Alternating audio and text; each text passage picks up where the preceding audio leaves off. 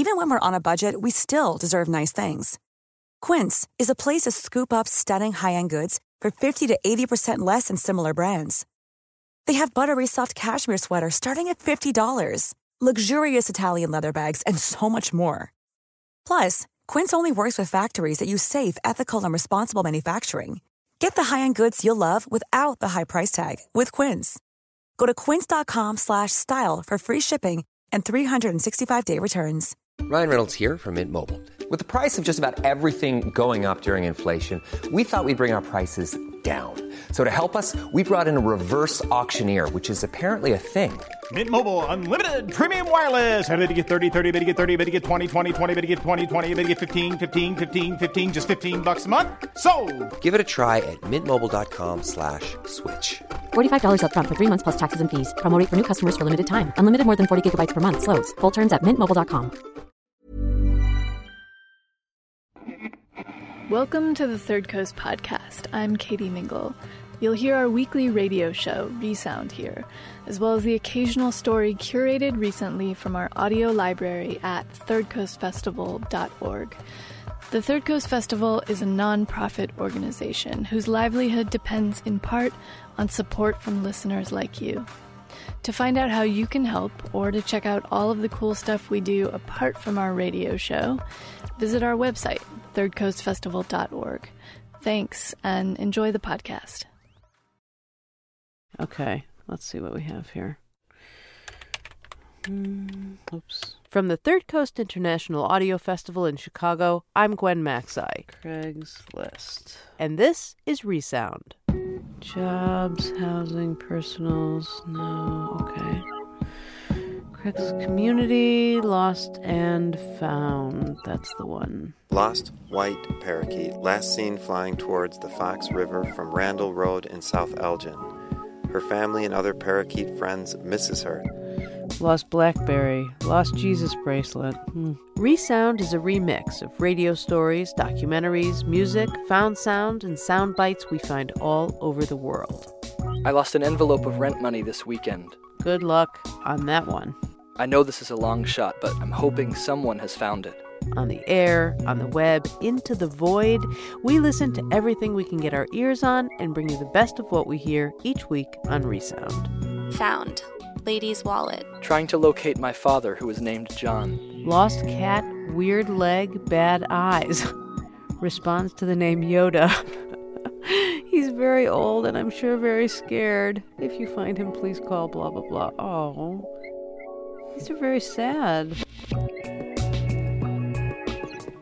You can find almost anything in the Lost and Found, but there are some things you will never see in those listings lost love, lost bearings, found dignity. These are hard for some of us to even perceive, let alone retrieve. And putting a price on them? Forget about it. Today on Resound, searching for the intangible what's been lost and what might be found. Stay with us.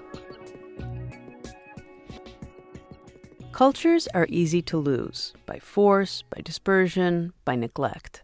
And bringing an entire culture back from the brink is a Herculean task. But one good place to start is the language. For nearly a thousand years, the Hopi people have lived on the same three mesas in northern Arizona. And while they have deep roots there, their language has been gradually fading away. Since the beginning, we have been taught about the end. When our language dies, we are told that the world will begin dying with it. We have a prophecy that one night lost brothers will awaken from the dead. Then they'll draw a line from one end of the village to the other. One by one, they will line us up and then they will ask us, Um Hopi te kaita, Um Hopi. Are you Hopi? Can you speak the Hopi language? And if we cannot respond back in fluent Hopi, they will place us on the right side of the line. And soon after that, they will cut our throats. This is what we call Judgment Day.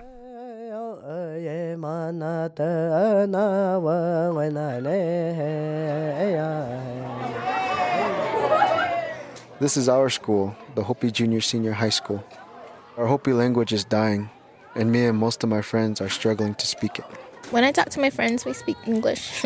we don't like speak our Hopi language, or because some of my friends aren't Hopi, others are, but they don't really know how to speak it. I'm just terrified that if I don't speak, like right now, everything that I know that I've been doing won't really matter because I lost my culture or my language already. It's a scary thought that our culture is all dependent on our generation our culture's dying and there's nothing we can do to save it because nobody wants to take the time to learn our language. It's going to have no significance. It's not going to have any importance after all our elders are gone. This problem isn't new to our generation. I'm 66 years old. Hope you stopped learning our language. I wasn't allowed to speak my language. When they were punished for speaking it in schools. You're afraid, you're ashamed, and you're crying, and they tell you to stop crying and hit you. But how can you stop crying when they hit you? That's what happened to my grandmother, Eloise Kumalistua Kuchemptua. And I'm Austin Kuchemptua's grandma. She stopped teaching her children. I regret it now. To protect them from suffering the same humiliation that she had to endure when she was in school. I remember holding on to a fence, just crying. And then my dad would be dragging me to the classroom. It was so scary. You sit there that's what happened to me. That's why I didn't teach my kids. Remember the part? Remember when uh, we were sitting there doing laundry and I asked you, "How do you say this? How do you say that? What's the word for up, down? Where did you go?" Things like that. Oh yeah. And I told him, even if you can't pronounce it right, at least I'll know what you're trying to say. You know, that way um, I can help you. I can correct you. I just hope you don't die. Don't die, because that's the only thing we have right now is our language and our ceremonies. But it's not too late. It's not too late. There's two kind of people here. There's one to destroy everything of Hopi, even the language, and then there's the others to preserve it. This is Leon Carew. I am 48 years old. He is the spokesperson for the religious leaders of the Masangnavi village. If you want to lose the language, then you don't learn it. You don't speak it. You don't teach it on to the next one.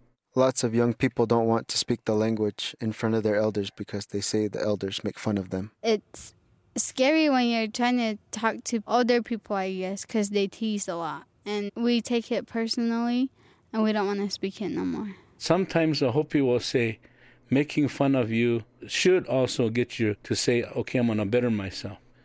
Even though if the children having a hard time, they shouldn't stop because they're the ones that are going to carry this language on. There's really no choice unless we want to, you know, forget who we are. At our school, there is only one student who is fluent in Hopi. His name is Arai Poli And everyone calls him Hopi Boy. Hopi Boy. Hopi Boy. Hopi lawe te kaiwe kamak pu ayulalango. You never forget a language that you first learn. The thing that makes Arai different from everyone else is that his parents forced him to speak Hopi. I learned the language from my parents when I was just a uh, little baby. That's all he talked to me in was Hopi. And Hopi was supposed to be the first language you'll ever learn. Some people made fun of Arai when we were younger because he had a traditional haircut and spoke the language so well. Number one Hopi boy coming through the door. I guess they admired me, but I thought they were like teasing me. I, I kind of looked up to him because he knew Hopi, and I started to learn words from him, and I started learning, learning, learning, and learning. It just started popping in my head, and I started getting an idea of what people are talking about. Later on, as I wondered, why be like them when I can be myself and be different? And then I did that, and I became a role model. Oh, ha, oh, ha, the land of the Hopi is the center of the universe. We have lived on these three mesas for generations. And all that while, our people have been speaking the Hopi language.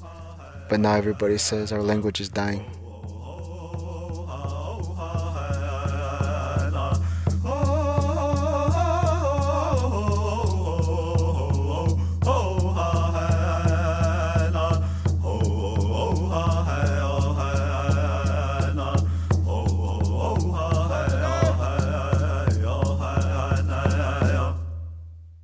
That was Last Words from Hopi High, produced by Brett Myers of Youth Media International with the students of Hopi High in Keams Canyon, Arizona. To see pictures of some of the Hopi High students, visit thirdcoastfestival.org.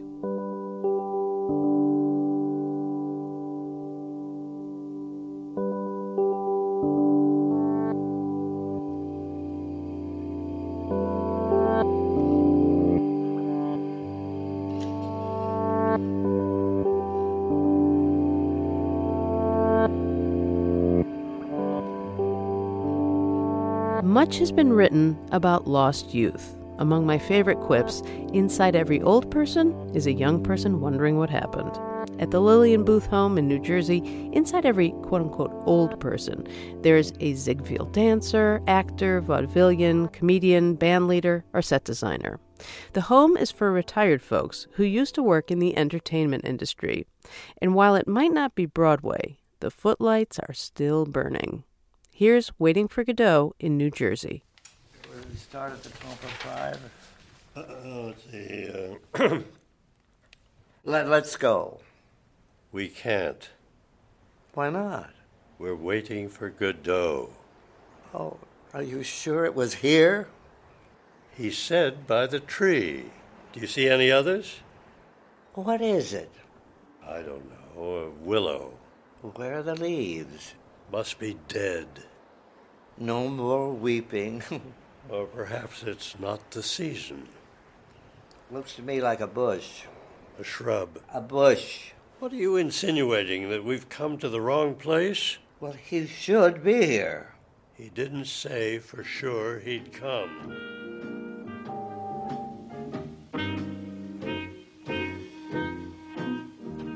Well, I'll tell you.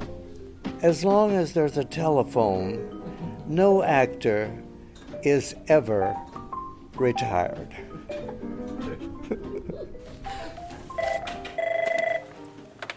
Actors Fund Home, how can I help you? Sure, hold on one second. I hope you're not going to be too depressed uh, coming to a nursing home. My name is Bill Story. I've been around a long time. I'm 83 years old, and I've been in the theater since I was 17. You can figure that out. My name is Minette Vincent Ogoic. Minette Vincent was my professional name. My name is Alex Reed. My name is Adine O'Kelly. We're in the actor's home in Englewood, New Jersey. When I came here about two and a half years ago, I didn't want to be here. It's not home. Can't be. Home is where my spirit is. You see, I'm an actor, well, up to recently, because my sight's going. Home was on a stage. I'm sorry, but it's the truth. That was home. What can I tell you? That was my joy. no, there's nothing like the stage. Nothing. Give me a part on the stage first. The pleasure of just getting your feet on that stage and feeling it under you, it's quivering, you know, it's just so wonderful. You know exactly when they're right with you. And boy, what a great feeling that is. I go down here before every meal to the pill room. Yeah, I call it uh, from 42nd Street to 57th. From here to my room, which I do four or five times a day. I take uh, 13 pills a day. Don't ask me what for. This is the main room for shows and uh, various uh, you know, forms of entertainment. In this particular room where we're standing now, see the lights? Listen. I, I, I hear nothing. Shh. Nor I. You gave me a fright. I thought it was he. Who? Godot. Oh, shout. The wind in the reeds. I could have sworn I heard shouts. And why would he shout? At his horse. Oh, this, this is uh, something I don't understand. Did did uh, you say that uh, the happy time was just like this? Exactly, and it's sort of well, having no time and all the time in the world, and as we know, we talk all the time that every single word we utter, there's something behind it. It means something. Oh, sure. Yeah. You say he was adamant about every single word. Oh boy, dare you change a syllable? No way. You just told me you met Samuel Beckett. Yes, we were doing um, Happy Days, and we went to Paris to meet Mr. Beckett. Oh, honestly, I'll never forget that. Here I was sitting in this room, and Mr. Beckett walked in. I was so. Was enthralled. I was terrified. And you know, he's very tall and very thin. And uh, these piercing grey eyes. I- When you look into those, you're, oh my lord. I imagine you could never tell him a lie. Ever. And he says, Adrian, you're going to do my play. Could you read to me? I nearly died. And after about 20 minutes, I stopped.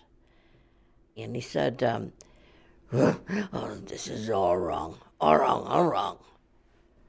I was dying. Mr. Beckett, what, uh, what do I do? He said, You're too capable. Winnie is fragile. And we tried again. And he sat down in front of me and he read with me. And I started to laugh. And he just looked at me and said, What are you laughing at? You? Said, You're so funny. Well, that was it. He loved me after that eh, because I got it. It was funny. I was devastated with the beauty of this man. Oh my God. Well, this is the main dining room here. Very nice. We have breakfast, lunch, and dinner in here. You know, it's not a cafeteria at all. We sit down and they serve us very nicely. The food is good. So it's a nice place to be. I see today's the 17th. and it's a what? Tuesday. Okay. He said Saturday, I think. You think?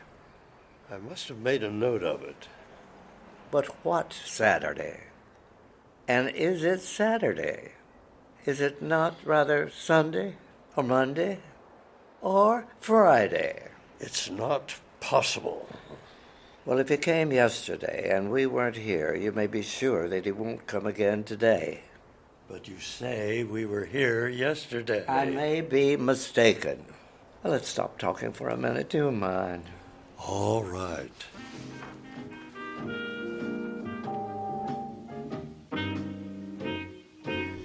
Oh, hello, Roberta. How? Thank you, darling. So this is where I ate with Manette. Minette Vinton was my professional name. I was a synchronized swimmer with my twin sister, the Vinton twins, and we were the very first synchronized swimmers to travel and work professionally in water shows around the country. This was in 1950. That was 60 years ago, or longer. Was it longer? 60 years from 1950, yes. Okay. and we were really the first. We did a routine called Two Tired Kittens. And we swam doing movements of sleepy, sleepies. Dum, dum, dum, dum, dum, dum. Ah, ah. You know how you yawn and you put your hand up to your mouth? Well, that's what we do. We would put our hand up to our mouth and then reach out for a stroke, either a backstroke, side stroke, or front stroke. So the yawn was visible, and was for the sleepy kittens. And we had black bathing suits and little hats with ears on them and everything. I've always heard the kittens don't like the water, but we loved it. and uh, I've asked them to put in the pool for me here, but they just haven't been forthcoming. they said they don't have the space.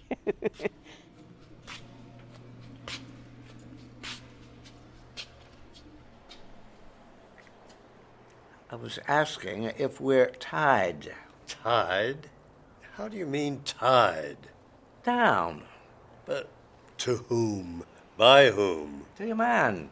To Godot? Tied to Godot? What an idea. No question of it. For the moment. His name is Godot?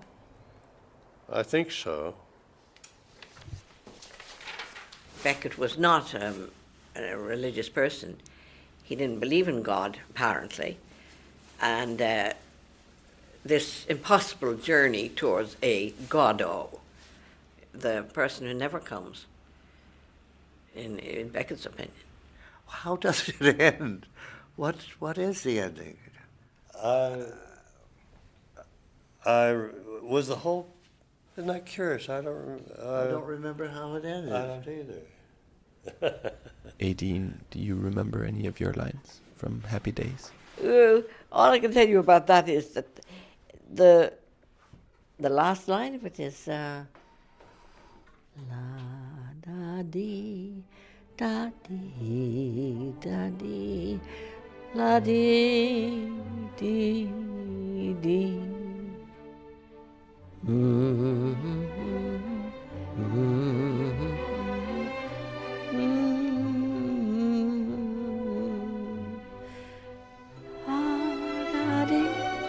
da dee da dee dee dee da da dee da dee dee dee. That's the end of the play. Oh boy. It probably was the most difficult thing I've ever done in my life.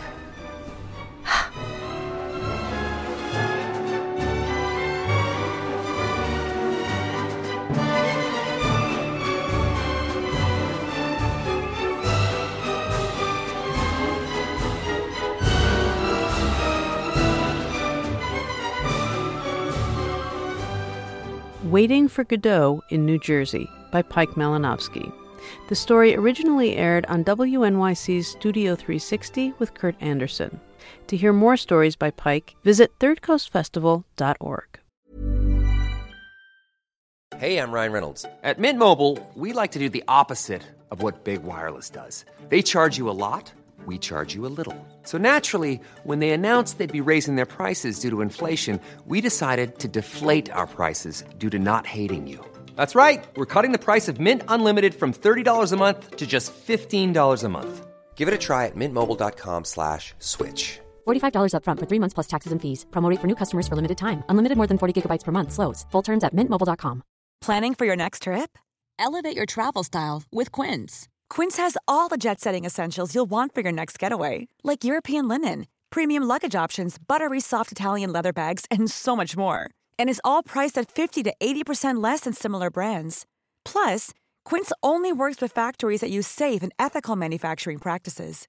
Pack your bags with high-quality essentials you'll be wearing for vacations to come with Quince. Go to quince.com slash pack for free shipping and 365-day returns.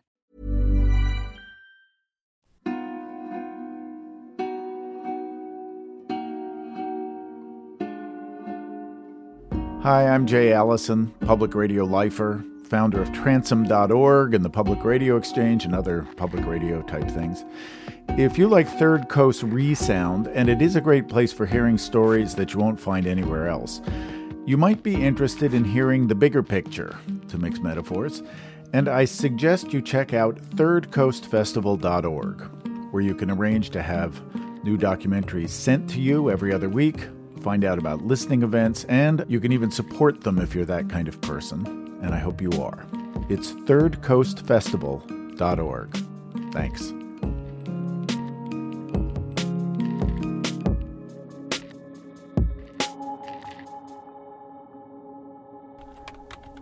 Chicago. All right, let's see what we got. Found male black and white spotted large dog. Lost military ID card and wedding ring. Keys lost in Wrigleyville. Found blue ball. Lost it. Military ID card and wedding ring were lost at U.S. Cellular Field during a game on June 24th. Kitten, iPhone. Any information on the whereabouts of these items would be much appreciated. When a depressed city empties out, factories closing, stores boarding up, friends and neighbors migrating elsewhere, a shadow of the once vibrant place remains. Gary, Indiana was named after the founding chairman of U.S. Steel, Albert H. Gary. And, as you might have guessed, the town's history has been closely intertwined with the rise and fall of the steel industry. When it boomed, Gary boomed. And when it busted, well, so did the city. Producer Robin Amer collected stories and impressions of Gary's semi abandoned downtown. Hello, Gary. Do you read Gary? She focused on the once glamorous Palace Theater, where the Jackson Five, Gary's second largest export, used to perform. Where's Gary? Has anyone seen Gary?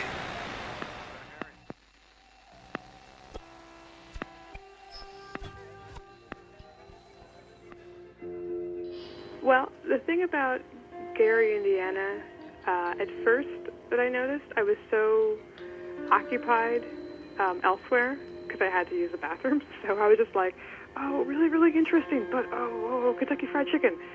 And then we stopped there, and then you were inside for a while, and I kind of began to put the pieces together of, of what it was that was off-putting about the city, and not not off-putting as in a way I didn't like it, but off-putting in a way of I was trying to figure out what it was that was was foreign to me or didn't make sense, and I, I think what it was was that it it reminded me of a lot of former industrial New England towns where you'll have the infrastructure of like the shops and the sidewalks and there might be like abandoned street furniture and everything and everything is kind of like laid out in a way that is, is really like logical and, and, and welcoming to a lot of pedestrian activity but there wasn't any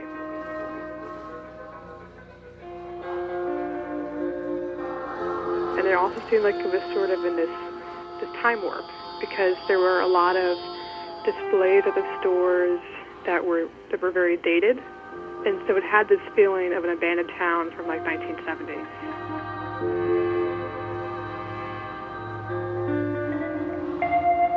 And I guess the culminating point of that was when we saw the Jackson Five um, marquee at that theater. The Jackson Five sign was really interesting because I, I have this like love for Jackson Five, and growing up I used to watch the Jackson Five cartoon. So when I saw that marquee, at first when I looked at it, it didn't make sense to me because we were driving to the KFC. I think like we saw it in the distance, and it had said Jack and Ive Light or something like that. And I think one of the letters on the marquee was off kilter, and so it was kind of like hanging at the bottom. So I felt like I was playing Wheel of Fortune. And it was like that part when Vanna White has to, like, you know, like you, you guess like the letters, and then Vanna White turns them around, and you win or you don't. But um, what it's supposed to have said in my mind was Jackson Five tonight. And then when I was hanging out waiting for you uh, at the KFC, I was kind of like, oh, wait a minute. Like, Michael Jackson hit his solo career in like 79. And that was when he had his first musical video. And I think I learned one time on VH1. I think that was like one of the first music videos. And it was the one where he's dancing around and they show the pictures of his feet and it's like, he's kind of like floating in this like black space of Technicolor. I just thought like, wow, that's a long time ago. Like, has it been out there that long? Have they had some kind of reunion tour in the early 80s? Did the town shut down before that happened, like before you know he had his his solo career, because that's like before I was born, and I'm 26, so that's 28 years ago that that sign has been uh, hard to read, falling apart marquee.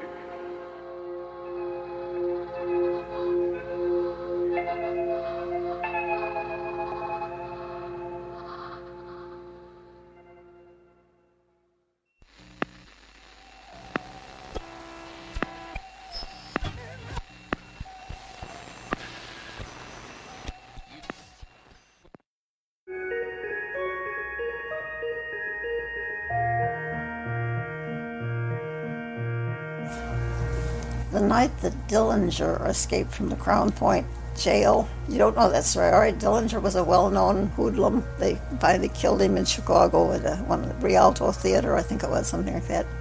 And I had a date with one of the engineers from WIND. We went to the Palace Theater, and uh, when the show was out, of course, we, we went by bus because uh, cars were kind of a, a luxury, really. It was in the early 30s, right after the Depression in 29. So we couldn't uh, catch the bus. We'd missed it by a few minutes. So the, uh, well, the station itself was in the bank building at 5th and Broadway.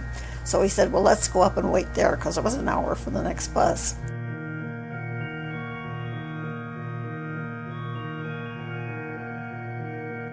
So when we got up there, all had broken loose because of this monumental escape from the Crown Point jail by this real well-known hoodlum Dillinger.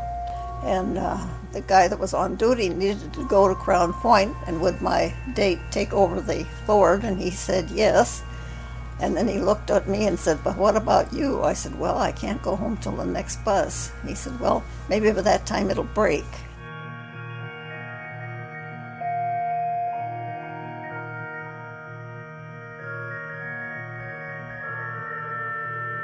I went down into the kind of a little area and sat down, went to sleep.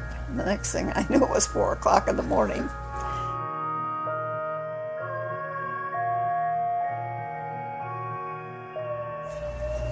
Now I'm a, just you know practically a high schooler. You're not really allowed out that late. But he brought one another engineer came on and he brought me home. So the next morning, mother was in the kitchen when I came downstairs, and I said, "Did you hear me come home?" She said, "No. What time did you come home?" I said, "Well, it was four o'clock this morning." She said, "What?"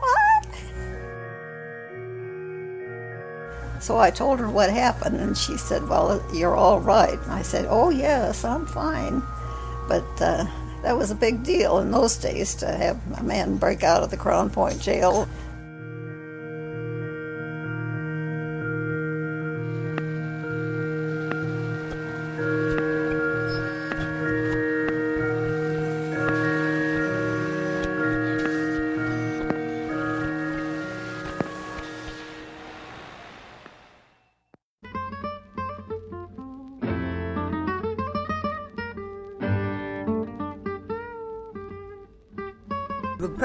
About the prettiest uh, theater we had in Gary at that time. What was nicer about it was like the well, they had a red carpet, or uh, they had nice carpet. Uh, the entrance had a lot of designs in it. The outside had that marquee. Was, there's none like it.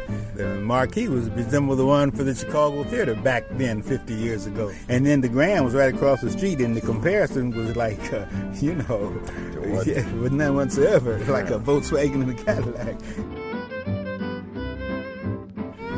I've been uh, living in Garrison since 1945, and my uh, late wife and I used to go there on Sundays back in the 50s after we leave church. We had to go to church so we could go to the Palace Theater, and uh, at that time and uh, see whatever shows were on.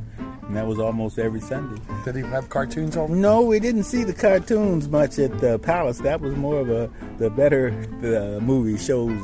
That was more like Roy Rogers. But they didn't show a lot of cowboys, I don't think, at the Palace back in then. It was more of the love stories and more of the. Uh, So it was a theater that you would bring a date for, then more than it would be just to come in and watch a movie. It was uh, kind of like this is where the you're gonna get your big move going. It was a nice place Yeah. to go, and you felt comfortable Yeah. there, and it was a it was a very nice place, and it was uh, attractive at that time back then. It was one of the prettiest shows in town.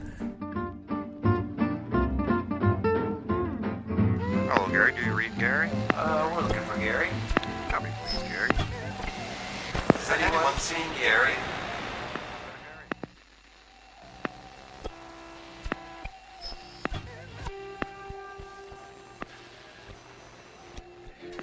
So when you go in these buildings, like how do you get in? I mean, imagine that the front door isn't just open. It's not like they're inviting people to walk inside, right? Well, I want to be careful how I phrase this. I don't go into any building basically that I can't just walk in. As far as getting into the buildings in Gary, Indiana, I would have to honestly say that yeah, most of them are wide open. Most of those buildings they're in such a state of disrepair that if there's not a window or a door, there's almost guaranteed to be a massive hole or some sort of other entrance where you can basically just walk in.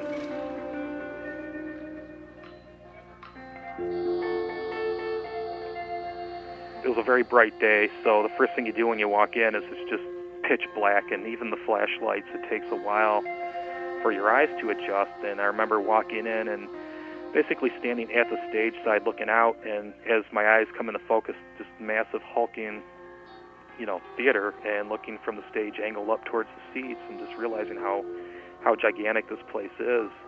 How gigantic is it? Can you try and describe it? Uh, well, I, I guess I've read it's 2,500 to 3,000 seats, but it was, you know, typical, I guess, of the large movie theaters of the day where they were just, you know, single balcony that would hold, you know, a large amount of the uh, the crowd and then the seats. But the part that, that to me that made it look even larger was that just about all the seats have been torn out, so you're just seeing this big open space where, you know, you walk into a theater, you got seats, you know, you're kind of the it kind of breaks up everything. But just seeing it and wondering, you know, where did everything go? You know, a lot of them are there, but a lot of them are gone.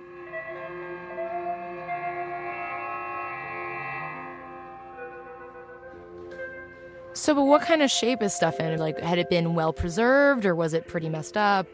Uh, unfortunately, that theater is pretty much destroyed, in my opinion. There's very little plaster work left. The roof has gaping holes, and the last few times that I'd been there, the holes just seem to be getting larger and larger.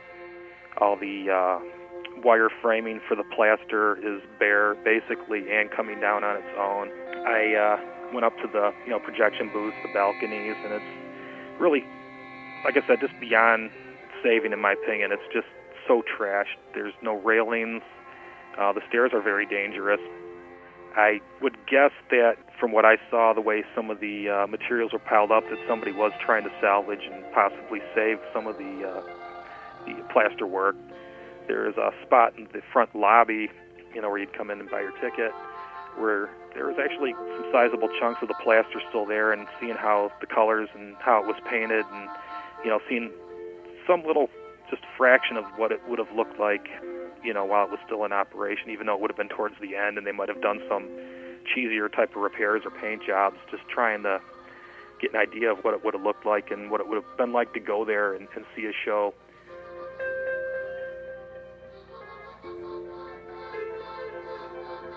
So, did you take anything from the theater? Do you ever take stuff from buildings? Uh, no, I didn't. There's really nothing to take from the Palace Theater. The thing I noticed in Gary is there's really nothing to take from any of those buildings. Um, they've been abandoned for so long that basically everything significant's been taken. In fact, a good example is that there's a hotel actually that encompasses the outside of the theater.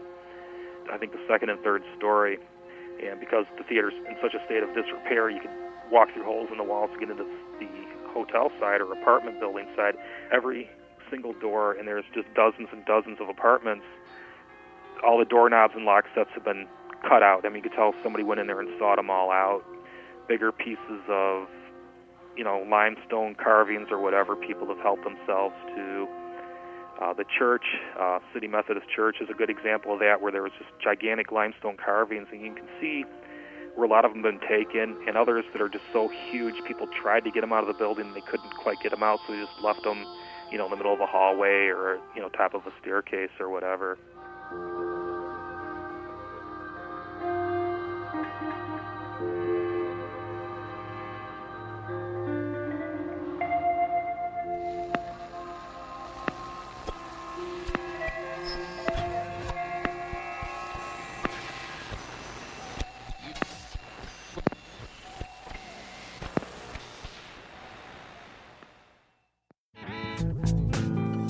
What was the real reason they closed the palace then? Was it just Well, structural? Just, just like That water? uh, well, uh, the downtown didn't have the business, I guess, and uh, the uh, all the theaters they were down to one or two, and the palace was one of the last ones. Then they remodeled it, and uh, it had only had special shows. I remember they had the Jackson Five there. Uh, that was a special show a long time ago. The marquee stayed up for years, uh, on the marquee for years after that show because that was, was a live show. A live special show after the theaters had closed, but they had remodeled and opened it up, and that was one of the few shows that was there. Then after they remodeled, they started doing theater. Then It, that didn't last too long because the downtown just wasn't. just tried uh, something new and it couldn't hook it, huh? Well, the whole downtown, you see what it is Oh, yeah. now compared to what it was then. People And, uh, too scared to go down. Yeah, well, it wasn't so much scared. It's just the stores moved out. Everybody went to Merrillville, the shopping malls. You know, they had malls outside of the city, and everybody was going to the malls, and uh, that's where that's where it was. Uh, because I remember fellas I worked with years ago. Thursday nights and Monday nights, uh, they knew uh, their parents were going to take them downtown Gary for shopping. Uh, Crown Point was the county seat, but Gary was the center.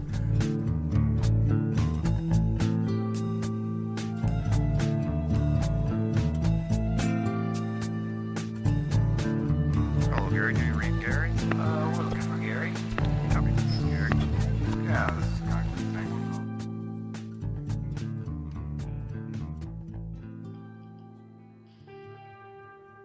The reason they have the sign up that says Jackson 5 tonight, it's not like that's been around since the early 70s. It actually came in the, uh, the late 1990s. It's been around for about eight or nine years since the Miss USA competition came to Gary. Donald Trump, when he owned the casino there, he also owns the rights to the Miss USA pageant, uh, which is kind of like the sort of semi poor cousin of the Miss America pageant that was originally held in Atlantic City. And as part of the deal, actually, for Trump to get the casino license, he agreed to bring the pageant there for two years to the Genesis Center in uh, in Gary, Indiana, which is just down the block from the Palace Theater, and and it's just down uh, the block from from Broadway, where you see all of those abandoned buildings. Before the uh, the pageant came in, there was a sort of a sprucing up effort. Couldn't actually get businesses in there, but they went through and they painted a lot of the storefronts, put uh, put up marquees. So to prepare for the pageant, they were trying to spruce up Broadway. Right. By were- like making it look like there was actually activity and life and color to these buildings that were actually pretty much shut down. Well, you had all these contestants that were going up and down Broadway. Uh, there were actually no hotels in Gary, especially at the time, um, so there was no place for them to really stay in Gary, but they did go in and out of the Genesis Center there, which is right across from City Hall. And you did have camera crews coming in, so you needed something, I suppose, to, to, to make it look like, um, you know, something was going on there. So wait, there's no hotels in Gary? Um, there is a hotel now. There's a hotel that was um, built by Trump and the casino, and that's really it. But there weren't any hotels at the time. No, there were no hotels at the time. Uh, I think the Interstate Motel along uh, along 20 was the last motel in Gary. There are no movie theaters at this point in Gary. Uh, There's none, none at all. There are none at all. Crossroads was the last one that uh, way down on Broadway, close to Merrillville. It closed a couple of years ago. The chain that owned it, I think, went under, and then there was a private operator for their for a little while, but then they went under as well. There are no major supermarket chains in Gary either. You know, there are, other than sections of, of Miller and close to Merrillville border, there, there's there's not a tremendous amount of economic activity going on in. It's a, it's quite a, a turnaround case.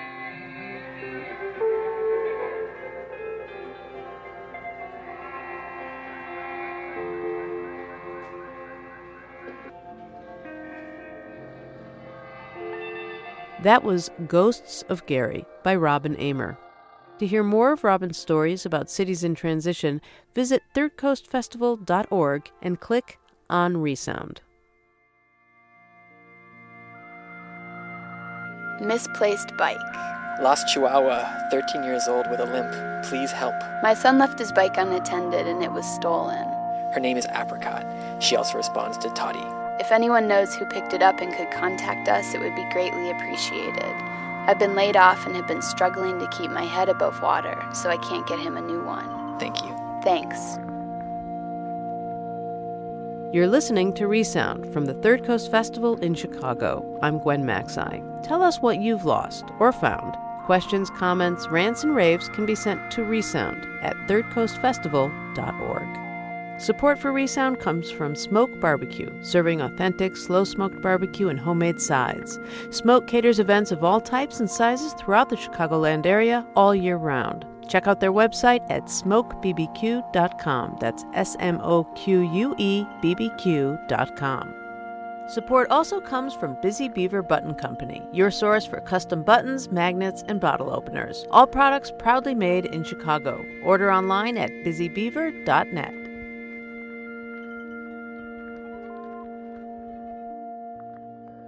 Many stories are simply lost to the past. Small tales that might be a footnote in a textbook or anecdotes that escape the record altogether. Luckily for us, producer Nate DiMeo loves to unearth just such tidbits. This one begins in a little town in upstate New York in the 1840s, where two young sisters have just discovered a special talent. People said the house was haunted. And that was even before the two girls started talking to the dead. Kate Fox was 11. Her older sister Margaret was just about marrying age. She was 14 when they moved into the little house in the Nothing Village, 40 miles east of Rochester, New York. The girls had moved around a lot in their short lives, particularly in the last several years since their mom left their dad when dad's drinking got to be too much. But now they were all together again. Their father seemed to be on the wagon for good this time, and he had found enough work shoeing horses to afford the rent in the little house in Hydesville. And he probably got a pretty good deal, what with the ghost and all. Their neighbors would talk about the traveling salesman who had been invited inside years before and was never heard from again. Never heard from, that is, until one night in March of 1848, when Mr. and Mrs. Fox first heard the strange sounds coming from somewhere behind the living room wall. Some nights it would sound like knocking, other nights like furniture moving, and it always seemed to be coming from the bedroom their daughter shared.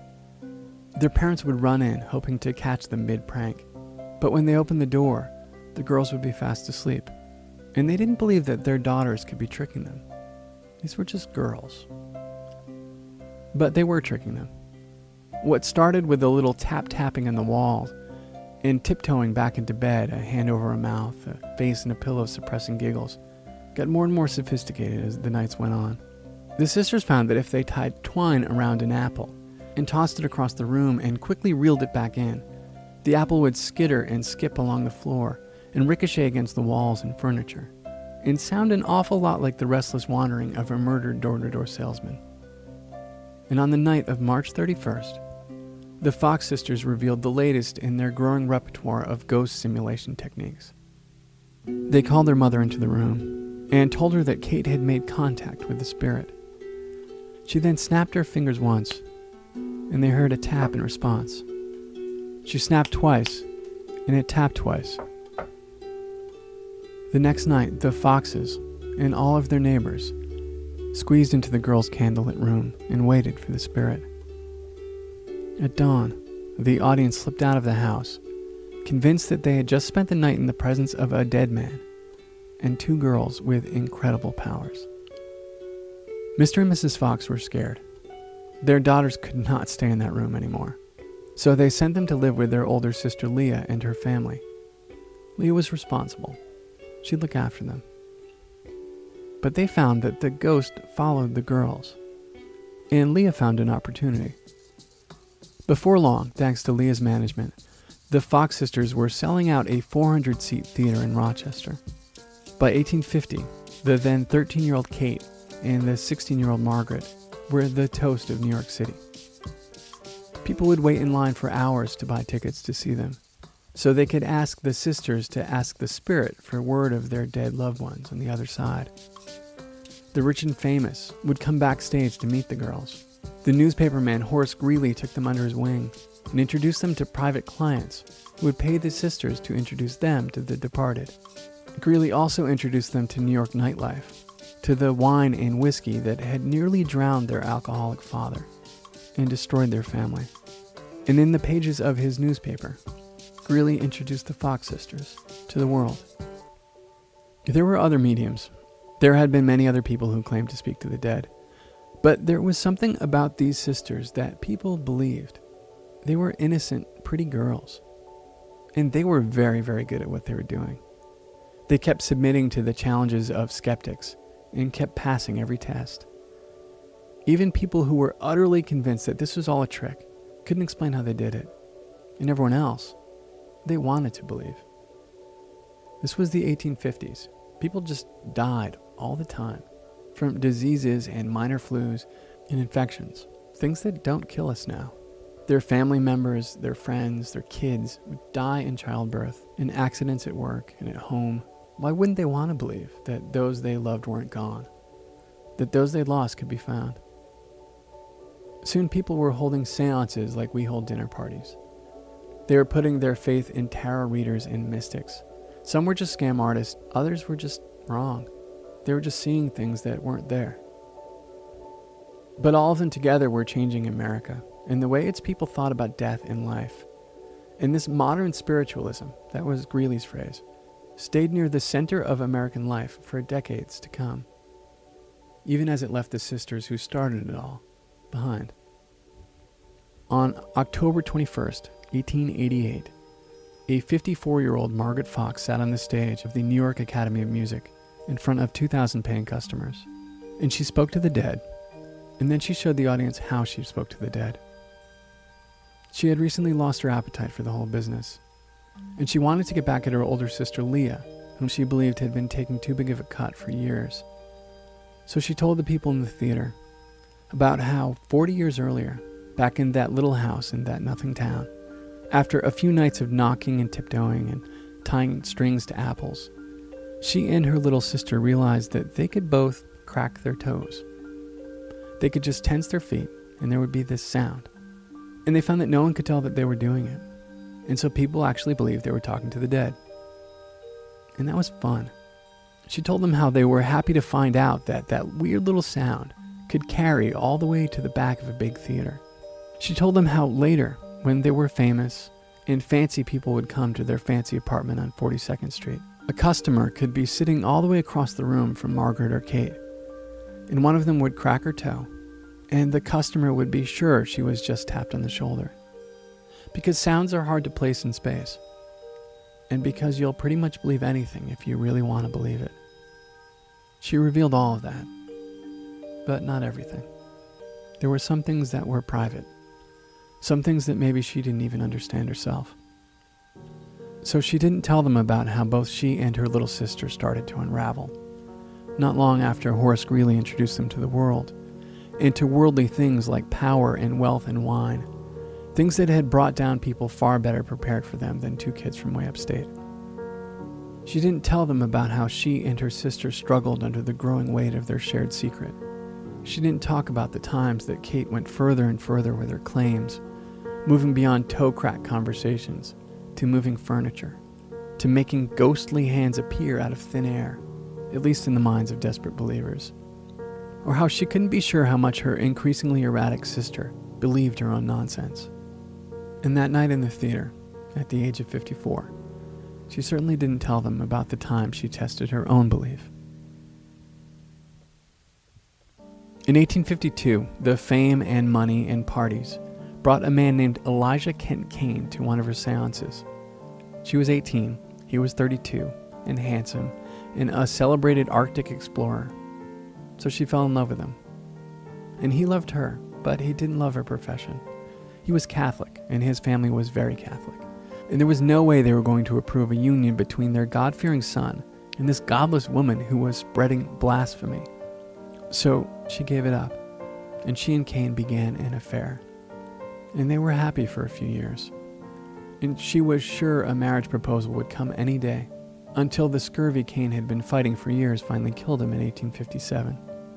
Margaret didn't tell the audience how she broke down one night, despondent and alone, and tried to contact her dead love, how she tried to do for real what she had spent the last decade pretending to do.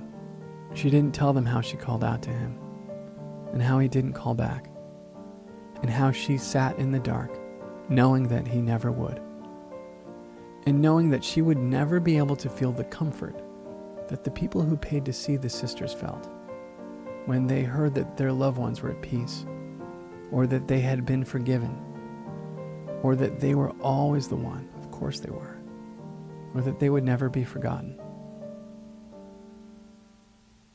Kate and Margaret Fox weren't forgotten, but at the times of their deaths, they weren't remembered fondly.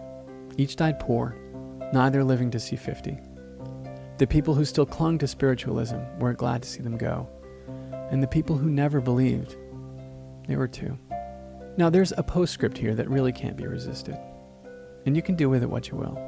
In 1904, they tore down that little house in that nothing town, and inside one of the walls, near what had been the girl's room, they found the skeleton of a man believed to be a traveling salesman who appeared to have been murdered a few years before the Fox family moved in. The Sisters Fox by Nate DiMeo. Check out more little historical gems courtesy of the Memory Palace podcast at thirdcoastfestival.org. Private investigator will find your lost relatives or other lost loved ones. Lost father. Found blue ball. Trying to locate my father who was named John. PI will find hard to locate persons, very reasonable rates. Found a 16 inch blue ball rolling down Elm Street during the Wednesday night storm. May even take partial barter.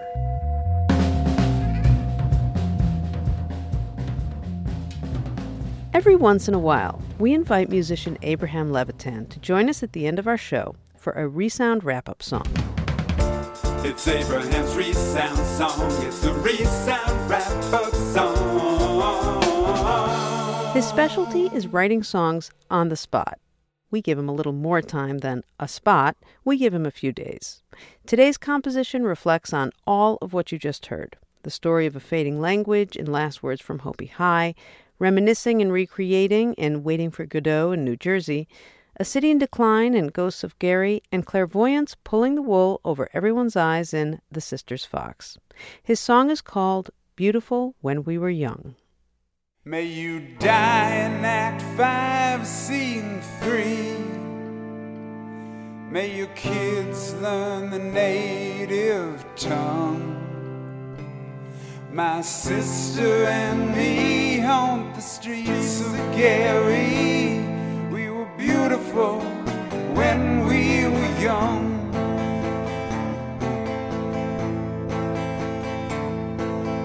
Me and my sister, we talk to the dead.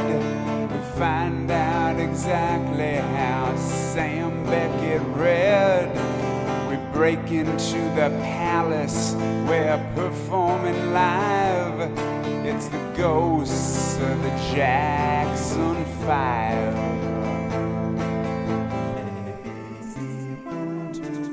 When our dead brothers come back, we'll all form a line.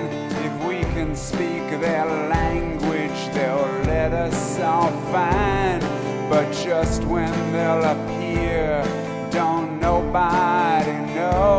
It's like waiting for Godot.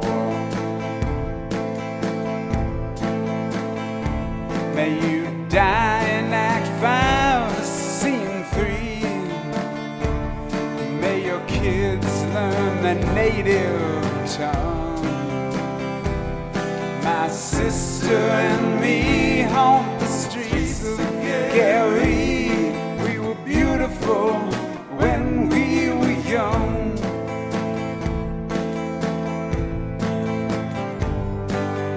I fell asleep in the lobby. Didn't get home till four. Danced in my dreams with Dillinger's ghost.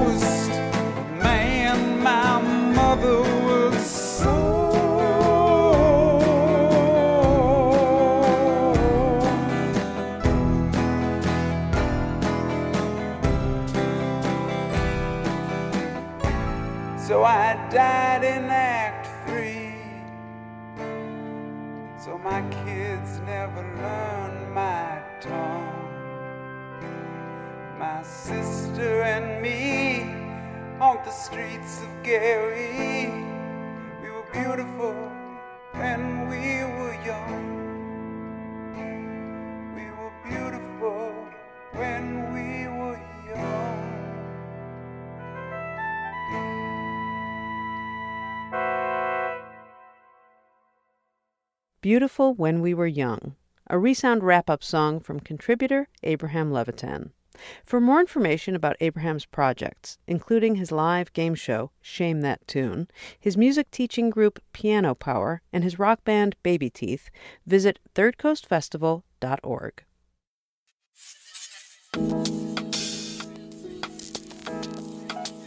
Resound is a production of the Third Coast International Audio Festival in Chicago. I'm Gwen Macsai. The program is produced by Katie Mingle and curated by Johanna Zorn and Julie Shapiro of the Third Coast Festival. You can hear today's program at thirdcoastfestival.org, where you can also hear hundreds of outstanding documentaries from around the world and subscribe to our podcast.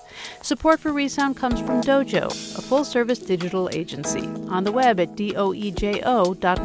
Doejo, we fuel ideas that grow.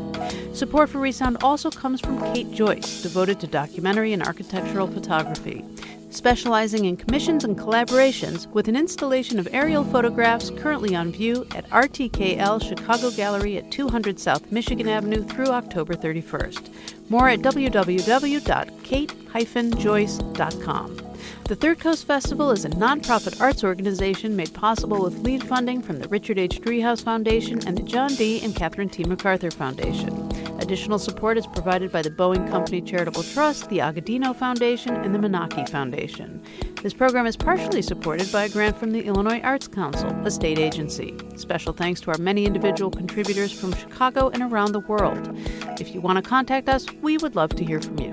Email us at resound at thirdcoastfestival.org. Resound returns next week with more radio that you can't hear anywhere else unless you live everywhere else.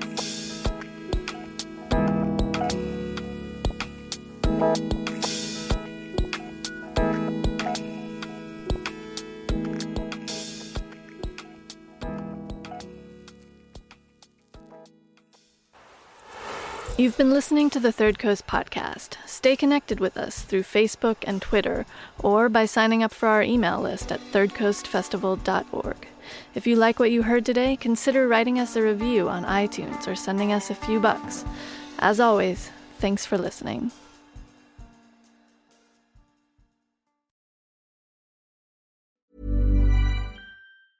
Planning for your next trip? Elevate your travel style with Quince. Quince has all the jet setting essentials you'll want for your next getaway, like European linen, premium luggage options, buttery soft Italian leather bags, and so much more. And is all priced at 50 to 80% less than similar brands. Plus, Quince only works with factories that use safe and ethical manufacturing practices. Pack your bags with high-quality essentials you'll be wearing for vacations to come with Quince. Go to quince.com/pack for free shipping and 365-day returns.